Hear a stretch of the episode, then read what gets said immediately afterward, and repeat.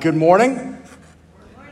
It is summer. If you couldn't tell, a lot of people are on some vacations, and we have some college students that just graduated. When was graduation?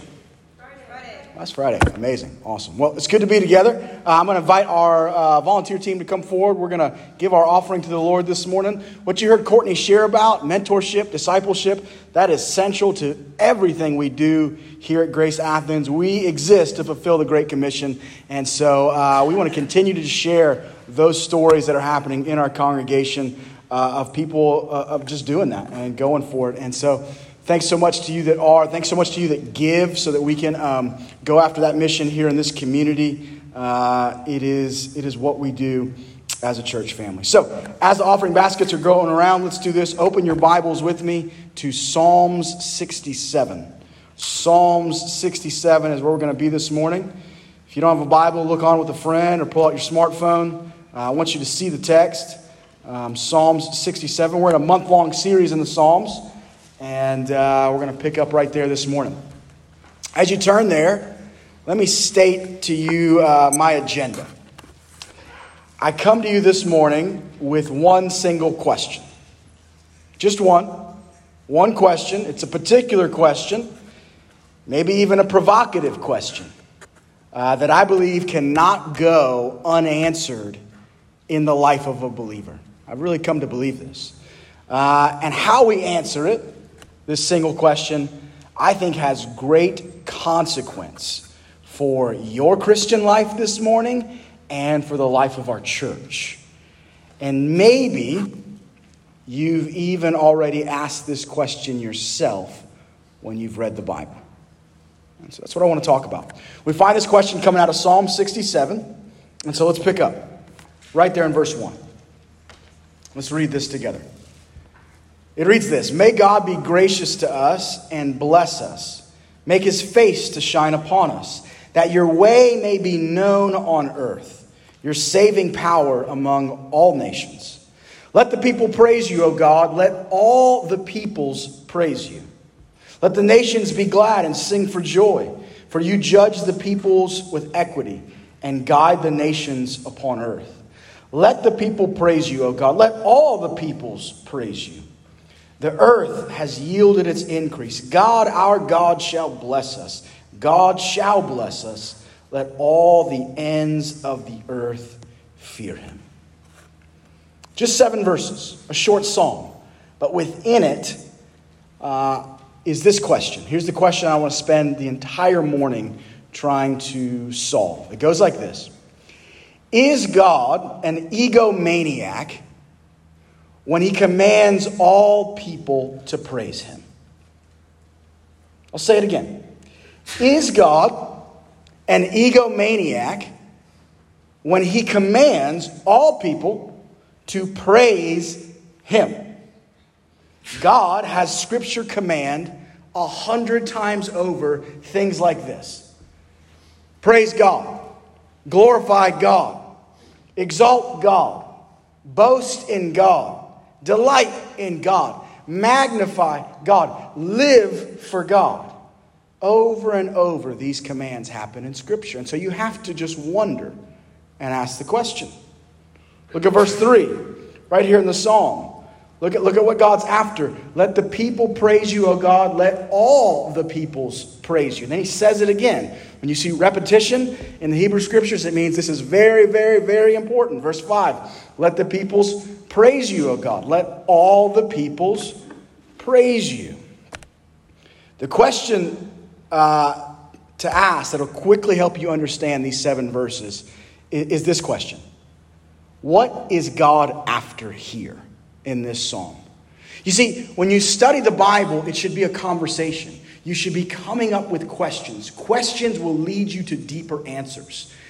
And so when you find yourself uh, sleeping past your alarm, even though you said, This week I'm going to get up early before work or school and I'm going to study the scriptures, one of the reasons is because studying your Bible is boring to you. Why is it boring? Because it's not interactive. You must ask questions of the text. It'll take you on a journey. So here's the question to ask here.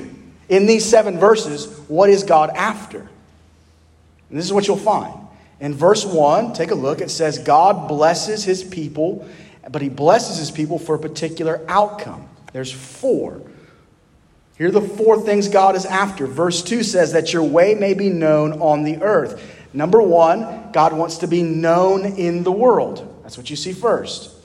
Go down to verse 3. Let all let the peoples praise you, O God. God wants to be, secondly, praised in the world. So he wants to be known, he wants to be praised.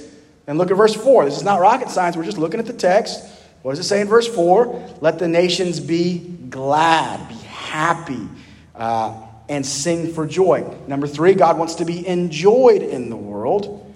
And then number four, go down to verse seven. It says, God shall bless us. Let, the, let all the ends of the earth fear him. Number four, God wants to be feared in the world.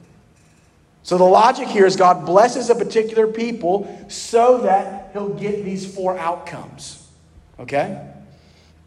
What you also find, we're just making observations, that's what you do when you first come to the passage, is that God's desire for these four things is not limited. I didn't see any kind of limited, exclusive language here. I saw big, inclusive, everyone kind of language. Right? Look at verse 3. Let all the peoples praise you. All right, look at verse 4. Let the nations be glad. He has in mind all nations.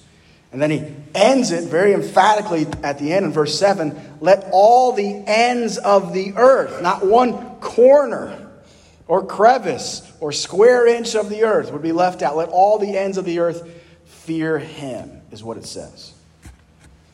So we take a step back. Seemingly, the entire thing, all seven verses, are about one person, and that person is God. Clearly. And I would say this if you're half awake when reading your Bible, you will come to the fair conclusion that God is extremely zealous for all people everywhere to know and praise Him and Him alone. There's no rivals in the Bible. It is God, God, God, and God. Right? That's the undebatable conclusion of Scripture. Think of it this way. If I asked, what are the Ten Commandments? Some of you might know six, some of you might know four, some of you might know all ten, but if we put our heads together, we can get all ten. What's the very first command in the Ten Commandments? No rivals. Look at it, Exodus 20. It should be on the screen. God says, I'm the Lord your God who brought you out of the land of Egypt, out of the house of slavery. Here it is. You shall have no other gods before me, God says. Joshua 23 so that you will not associate with these nations, these which remain among you, or mention the name of their gods, or make anyone swear by them, or serve them, or bow down to them. Get the picture here? Deuteronomy 5. You shall not worship them, God says, or serve them, for I, the Lord your God, am a jealous God. Look how intense he makes it. Visiting the iniquity of the fathers on the children and on the third and the fourth generations of those who hate me. God, God, and more God. I'm going to ask it another way. I want you to feel the tension of this. Here's another question Is God being self absorbed when he does everything for his own glory? Have you noticed this in Scripture? Don't worry, I came with a pocket full of them. Here they are. Isaiah 43, look for it. Look for God doing things for the main intention of His glory in the nations. Verse 6 Bring my sons from afar and my daughters from the end of the earth. Big language. Everyone who's called by my name, whom I created for what? For my glory, whom I formed and made. Jeremiah 13. I made the whole house of Israel and the whole house of Judah cling to me, declares the Lord, that they might be for me a people, a name, a praise, and a glory. 1 Corinthians 10, some of you probably have this memorized. So, whatever you eat or drink or whatever you do in your life, do all to the what? Glory of God. Check out this example Acts 12 23. Immediately, an angel of the Lord struck him down because he did not give God the glory. Habakkuk 2 For the earth will be filled with the knowledge of the glory of the Lord as the waters cover the sea. And lastly, if I haven't made the point clear, 1 Peter 4, verse 11. In order that in everything God may be glorified through Jesus Christ, to him belong glory and dominion forever and ever. Everything that God does is for the praise and the knowing and the acknowledgement and the delight of his glory. I'm going to ask it another way. I'm going to try and make you uncomfortable this morning. Is God being self indulgent when he openly says he's doing something solely for his namesake? This is where it gets, I think, very clear. Look at these. Look at these verses. They should really make you wonder. Isaiah 48 reads this God says, For, do we have that one? Yes, we do. For my name's sake, I defer my anger. He's talking to his people. For the sake of my praise, I restrain it for you, that I may not cut you off. For my own sake, for my own sake, I do it. For how should my name be profaned? My glory, God says, I will not give to another. Psalms 106. Our fathers, when they were in Egypt, did not consider your wondrous works, but rebelled by the sea at the Red Sea. Yet he saved them for his name's sake, that he might make known his mighty power. Why did God save the, the, the, Israelites in Egypt? Answer for his name's sake, that he might make known his power to all people. Ezekiel 20. But I acted for the sake of my name, that it should not be profaned in the sight of the nations, in whose sight I had brought them out. Romans 9, for the scriptures say to Pharaoh, For this very purpose I have raised you up, that I might show my power in you, and that my name might be proclaimed in all the earth. So, why did God allow Pharaoh? God is sovereign, God is in the details. Why does he allow Pharaoh to rise to power? Why does his hand even do it as it says? So that through Pharaoh, God might get the glory. Two more. Ezekiel 36. Therefore, say to the house of Israel, Thus says the Lord God, It is not for your sake, O house of Israel, that I am about to act, but for the sake of my holy name and I will vindicate the holiness of my great name, and the nations will know that I am the Lord. Lastly, it doesn't get any more clear than this Isaiah 43. I, I am he who blots out your transgressions for my own sake, and I will not remember your sins. We get the picture. God, God, and more God.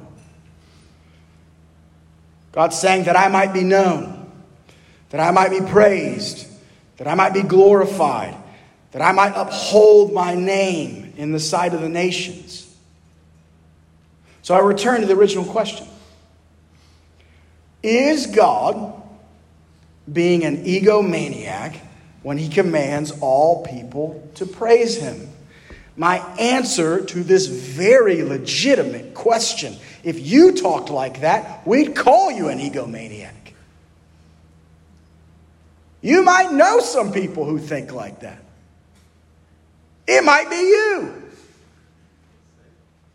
We'll pray for you. Is God being an egomaniac when he commands all people to know and praise him? My answer to this question is an emphatic no. No. God is not being an egomaniac. In fact, it is just the opposite. God is never more righteous. God is never more loving than when he commands his praise and his glory to be known in all the nations of the earth. Never more righteous, never more loving and thinking of you when he does that.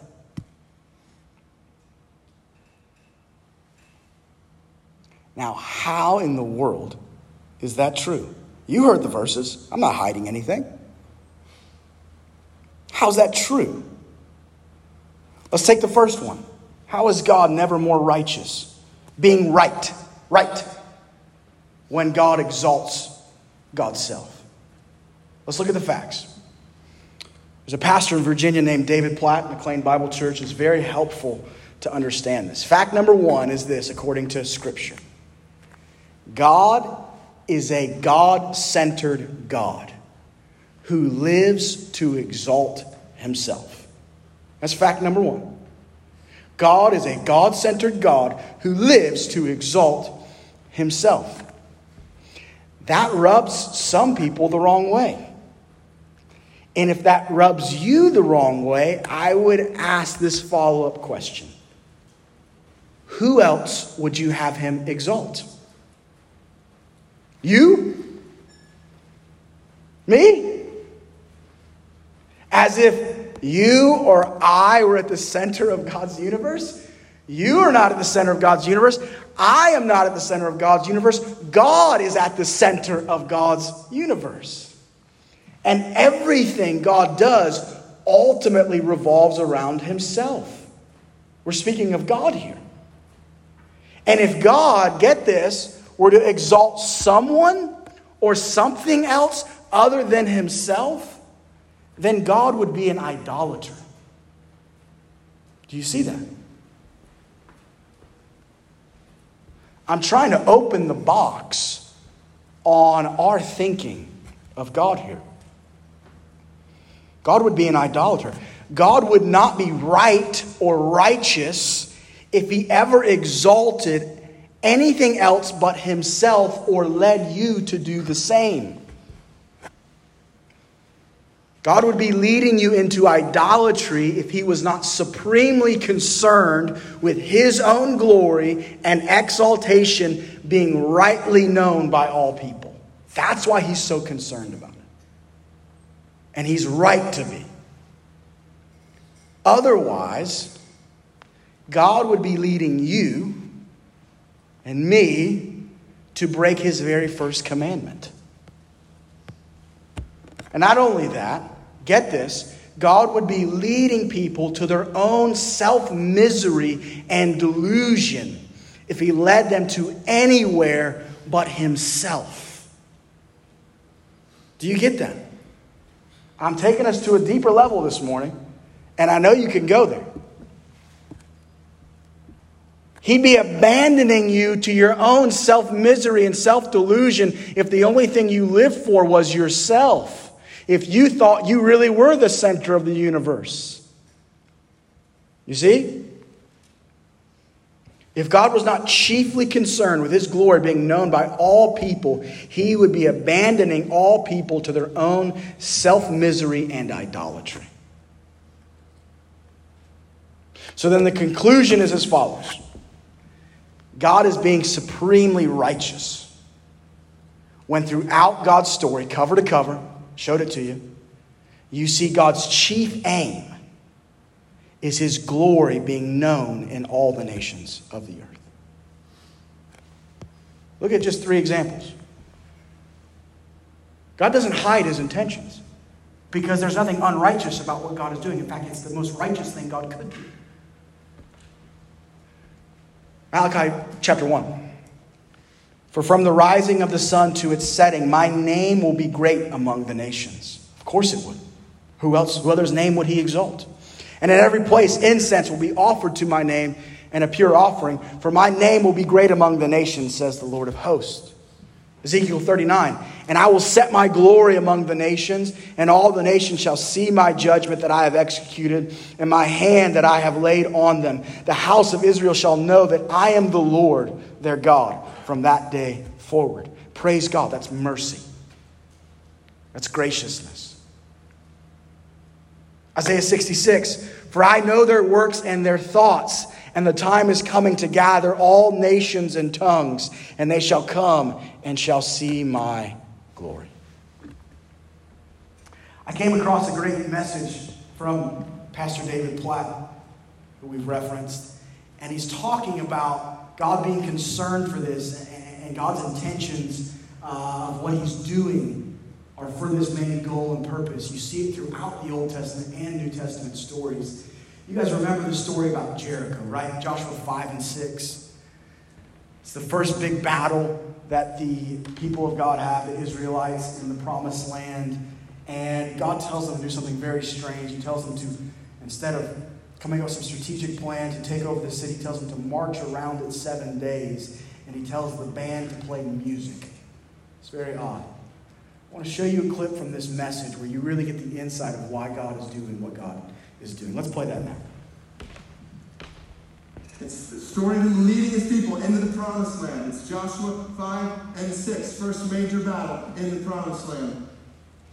City of Jericho, massive walls all the way around it. Joshua, Joshua chapter 5, verse 13, he's off by himself, wondering, right, this is the first major battle. They've been training for 40 years plus.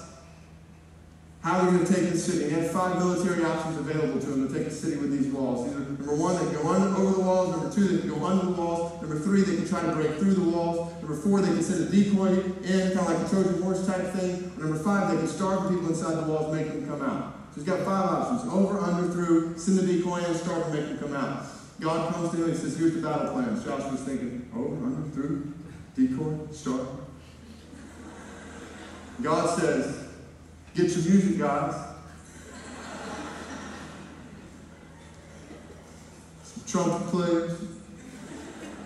Pull out sheet music and you guys play some tunes for a couple days.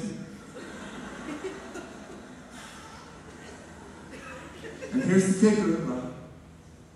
Once you play some songs for a few days, everybody at the same time is going to shout. The walls will come down. If you are Joshua, you're wanting a second opinion at that point. Can you imagine going back to an army that's been ready to battle for 40 plus years? And be like, uh, guys, we're, we're giving this to, to the music guys. They,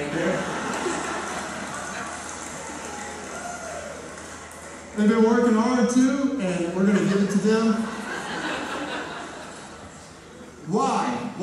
God design that battle plan for the first major city in the promised land? He's doing what he does all throughout Scripture. He's orchestrating the events of his people so that in the end, only he gets the glory for what happens.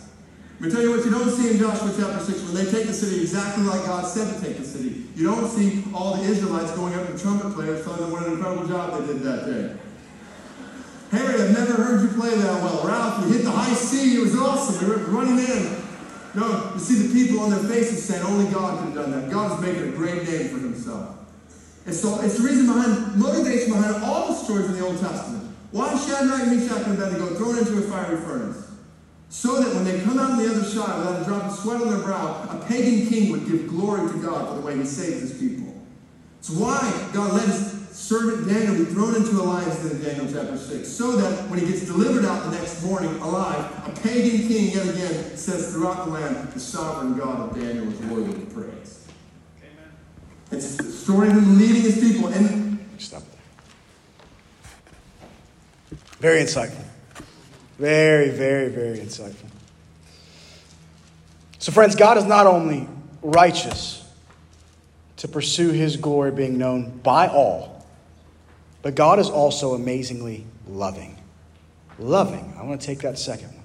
How does that work? How is God being most loving towards me and towards you when He commands me to know Him, to praise Him, to exalt Him, to delight in Him, to glorify Him, and all the following it says in Scripture? Well, I'm going to lean on two people I found to be uh, good sources on this particular matter, and that's a pastor named John Piper and a old, old pastor and bishop named Augustine of Hippo. Piper says this. It should be on the, on the screen. And since God is the source of greatest happiness And since he is the greatest treasure in the world, and since his glory is the most satisfying gift he could possibly give us, therefore it is the kindest, most loving thing he could possibly do to reveal himself and magnify himself and vindicate himself for our everlasting enjoyment. You see that? God is the one, the one being for whom self exaltation is the most loving act because he is exalting for us the one thing that can fully satisfy our souls. For you to be self exalting is wrong, it's unrighteous, and it's unloving because you cannot satisfy that person's soul. That's how so many relationships go bad. But for God to do it, the perfect and infinite one, who made you, who knows what you need, who's the greatest source of all joy and happiness. It's incredibly righteous and incredibly loving. Psalm 16, verse 11 In your presence, God, there is fullness of joy, it says. At your right hand are pleasures forevermore. The reason God is not an egomaniac in exalting himself is because he is exalting the very thing that satisfies my soul, namely his beauty, his glory, his mercy, his grace, his holiness, his love, and his very presence in my life. Piper says it this way Take a look. If we exalt ourselves, we are not loving because we distract people from the one person who can make them happy forever God. But if God exalts himself, he draws attention to the one person who can make us happy forever himself. The logic and the heart behind it are clear. This is going to change the way you relate to God. It's going to change the way you relate to people. It's going to change your ambitions in life. Piper asks a great question in some of his writings. The question goes like this Which makes you feel more loved by God? That he makes much of you, or at great cost to himself? Back up. Or that he enables you at great cost to himself to enjoy making much of him? The answer is as follows God's true love the highest divine love, Piper writes, is not mainly God making much of us, but God giving the highest price imaginable in His Son to free us from our bondage to joy destroying self so that we can enjoy making much of Him forever. He goes on, I really believe with all my heart that human beings are created for joy in God, for admiring God, for being amazed at God, for standing in awe of God and wondering at God. So, church, I believe we have our answer. And the answer is as follows God is never more righteous, never more loving than when he pursues zealously his glory being known and praised and enjoyed in all the nations. But what is the application? How does this pull down into your everyday life?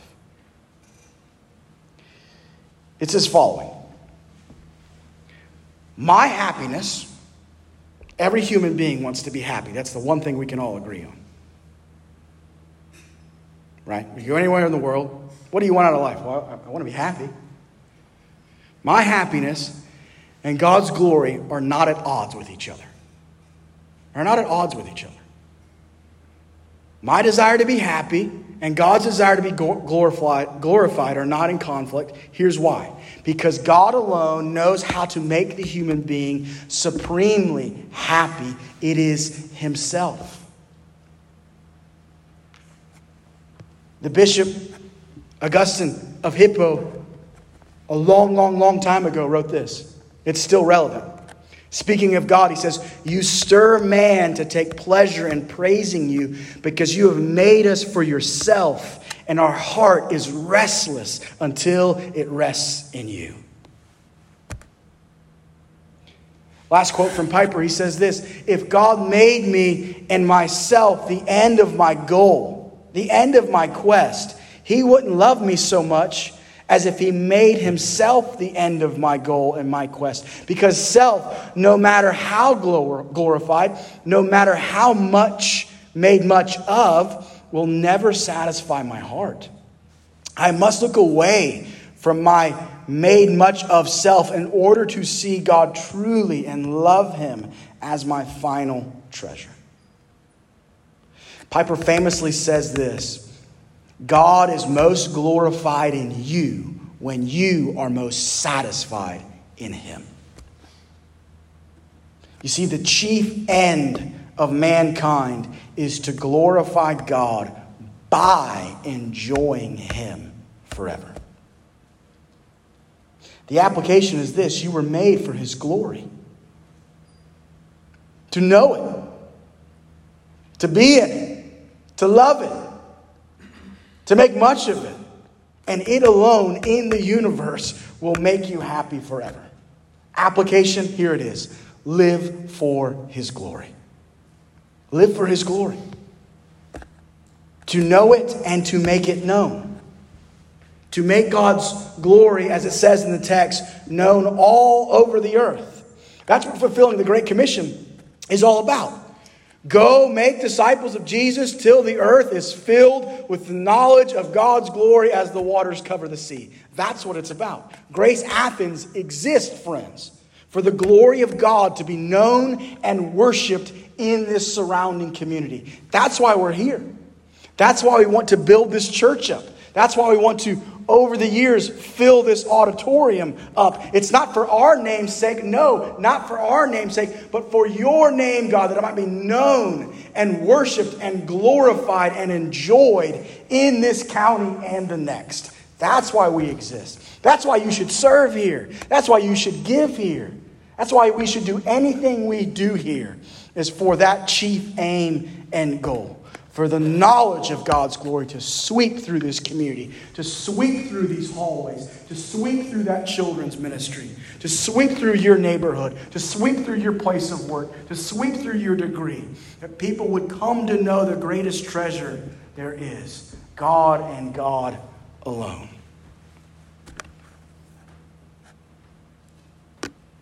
So today, we've asked a question. We've given an answer. We've arrived at an application, all in 30 minutes. And now, what I want to do is, I want to go to the Lord's table. I want to end there. But I want to go to the Lord's table remembering something very, very important. We must remember something. And here's what we must remember when we come to the Lord's table we remember the high cost of knowing and living for God's glory, which is this the sin bearing death of his son. Don't miss this. The sin bearing death of his son. Let me make it clear. Let me proclaim the gospel to you. It's because of Jesus' self sacrifice that you can know and enjoy God's glory and not God's wrath. You see that? It's because of Jesus' self sacrifice that you can know and enjoy God's grace and not God's justice. It's because of Jesus' self sacrifice that you can know and enjoy God's love and not God's enjoyment. Jesus is the way. And so we come to his table this morning with just a feeling of immense indebtedness and gratefulness to the Son. He is the way to God's glory and to your happiness forever. And that is why we should be so bent on doing whatever we can to make him known to the people in our lives. It's serious stuff. Serious stuff. Life on this planet is a passageway to eternity, period. You don't know when you'll die, but I can tell you this you will die. And you'll look back on your time here and say, that was a blink, that was a vapor, that was a mist, that was nothing compared to living eternally forever, either with God or without God. Either happy in His presence or miserable without His presence. That's what's at stake, friends. We're here for such a short time. What matters is not so much this life, but the next. This is why Jesus says over and over those that try and hold on to their life in this world or save their life in this world, you will lose it, is what he says. But those who lose their life in this world, this quick, faint moment, for my name and for my gospel, you will gain it forever. And that's what matters forever. I'll tell you this you will never once look back and regret. Not once will you regret serving or giving or witnessing or whatever it is to make God's glory known. You will never, ever regret that. I don't care if you lose a relationship for it, you still won't regret it in eternity. Never once. There's not a lot of things I can guarantee you from this pulpit, but I can guarantee you that. What you do with these few years you have, if you live for His glory, you make decisions, you set up your life, you set up your finances, you set up your daily schedule, you set up your routine and your friendships and the people you're trying to influence. If you set that up for that massive, big, and awesome end goal, God's glory, the one thing that will remain when everything is shattered, you will not regret it. You won't.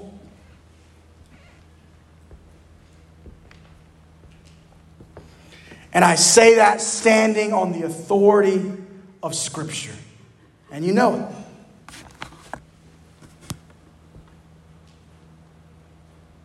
I shared this morning with the team. Caleb was leading our, our prayer time before he asked a great question. He said, What's God been teaching you this week? Simple question. What's God been teaching this week? And I told him, I just, I said, I've been I've been studying some things. I've been reading some dead people, those older voices in Christianity. Right? Sometimes we, we tune them out.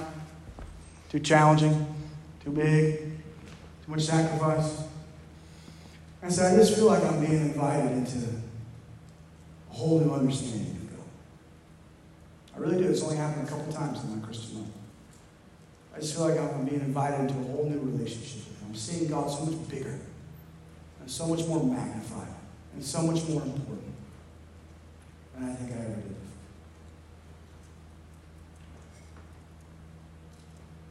What's God teaching you this week? How is God wooing you and pursuing you and inviting you and disciplining you and correcting you and moving you deeper towards the end goal of all history? God's glory and your enjoyment of